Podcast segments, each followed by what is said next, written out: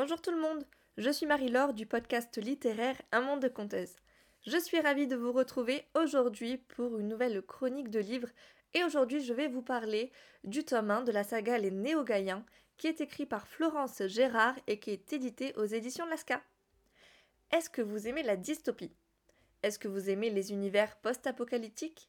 Et enfin, est-ce que vous aimez la romance? Si vous aimez tout ça, alors écoutez vite mon avis sur ce début de saga qui est plus que prometteur.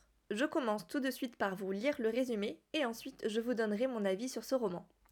On peut tout fuir, sauf son destin. Ne pas me faire remarquer, ne pas m'attacher, ne pas rester trop longtemps au même endroit. Ce sont les trois règles qui dictent ma vie depuis que ma mère est morte. Elle m'a appris à me débrouiller seule, à ne faire confiance à personne. En 2040, dans un monde contrôlé par l'ordre, il ne fait pas bon être ce que je suis. Si cela se savait, je me ferais arrêter, enfermer, ou même tuer peut-être. Tout était sous contrôle, jusqu'à ce qu'il débarque. En deux secondes, il a su ce que j'avais toujours réussi à cacher. Il me trouble et m'enflamme, plus qu'aucun homme avant lui, et il veut que je le rejoigne dans la rébellion clandestine. Mais suis-je prête à sacrifier ma sécurité pour un rêve, aussi doux soit-il? Voilà, donc ça c'était le résumé. Au niveau du contexte, nous sommes en 2040, le virus Z a décimé la majorité de la population et ceux qui ont survécu ont subi des séquelles, l'apparition de pouvoir. Alors eux, on les nomme les mods. Ceux qui par le plus grand des hasards ont échappé à la contamination et n'ont subi du coup aucun changement sont eux appelés les norms. Si les mods ont d'abord été considérés comme des miraculés, ils sont pourtant devenus rapidement de véritables parias aux yeux des norms.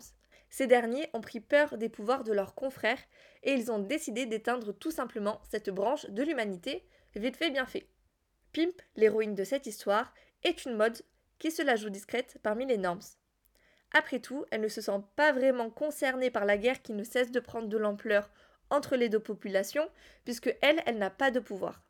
Donc, sans pouvoir, impossible pour Pimp d'être différencié des normes. Sauf qu'un jour, les problèmes arrivent. Et ces problèmes sont plutôt grands, tous canons, et pour la majorité assez drôles. Pimp, qui espérait passer le reste de son existence à se cacher pour avoir un semblant de vie normale, n'a plus vraiment le choix, elle doit maintenant assumer sa véritable nature et choisir son camp. Si le résumé sous-entend la présence d'une romance dans cette histoire, il est quand même utile de préciser qu'elle passe au second plan après l'action, les intrigues et les rebondissements à foison. Et franchement, moi j'ai apprécié que l'héroïne donne la priorité à la cause qu'elle défend plutôt qu'à son cœur. Bon, en même temps, dans un monde post-apocalyptique, la priorité c'est pas vraiment l'amour, mais c'est bien la survie. Et survivre, on peut dire que c'est le credo de l'héroïne depuis qu'elle est née. L'histoire se met en place très rapidement, il n'y a aucun temps mort dans ce roman, et franchement j'ai beaucoup apprécié ce rythme. Alors c'est vrai que lors des premiers chapitres, j'ai eu peur de ne pas réussir à suivre cette histoire, car en fait le monde post-apocalyptique est déjà bien en place avant même le début du livre.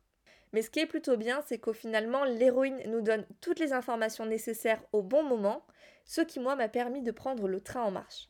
Alors j'ai lu cette histoire d'une seule traite, car chaque chapitre nous donne vraiment envie de découvrir le prochain, on ne sait vraiment pas où s'arrêter, et du coup, eh ben, on devient rapidement accro. Si on ajoute à cela des extraits du journal de la mère de l'héroïne, qui elle, pour le coup, a vécu les débuts de la pandémie mondiale, et eh ben du coup, on obtient un mélange qui est addictif au possible. J'ai trouvé ces passages, que l'on retrouve du coup en début de chapitre, euh, vraiment importants pour mieux comprendre l'histoire. La mère de Pimp, elle, elle nous parle du passé, dans son journal, et les aventures de Pimp, elles se déroulent dans le présent. Au fil des chapitres, on arrive donc à tisser des liens entre les événements passés et présents, et franchement, j'ai trouvé ça terriblement génial. Je vais être honnête avec vous, l'ambiance de cette saga m'a clairement fait penser à deux autres séries dystopiques qui pour le coup sont mondialement connues. Je pense à Lux et à Origin. Donc tous deux qui sont écrits par Jennifer L. Armentrout. J'ai vraiment eu l'impression de retrouver tout ce que j'ai aimé dans ces deux séries et franchement c'était incroyable. Après, je vais pas trop vous en dire plus à ce sujet, je vous laisserai vous faire les petites comparaisons. En tout cas, si vous avez aimé les livres de Jennifer L. Nul doute que vous allez adorer cette saga Les Néo-Gaïens. Les personnages que l'on rencontre au fil des pages sont tous très énigmatiques. On comprend assez rapidement quand on lit les titres des tomes de cette série que plus on va avancer dans la série, plus on va approfondir nos connaissances des personnages. J'ai adoré l'héroïne qui est vraiment badass, aussi forte psychologiquement qu'elle ne l'est physiquement. En même temps, il faut dire que grandir en mode survie, bah, ça aide plutôt pas mal. Elle n'a pas froid aux yeux et elle est vraiment déterminée quand elle prend des décisions qui sont pour le coup souvent lourdes de conséquences. Je ne vous dirai rien de plus sur les autres personnages et pourtant il y a vraiment de quoi s'épancher dessus pendant des heures, surtout pour un homme en particulier, mais je préfère vous laisser le plaisir de les rencontrer par vous-même en lisant ce roman. En conclusion, si vous avez aimé Lux et Origine par Jennifer L. Armentrout, si vous aimez la dystopie, le post-apocalyptique, les héroïnes badass, l'action, les rebondissements de folie et bien évidemment la romance, si vous aimez tout ça, alors qu'est-ce que vous attendez pour découvrir les néo-gaïens? Foncez je finis juste ce podcast avec une information qui moi personnellement me tient à cœur.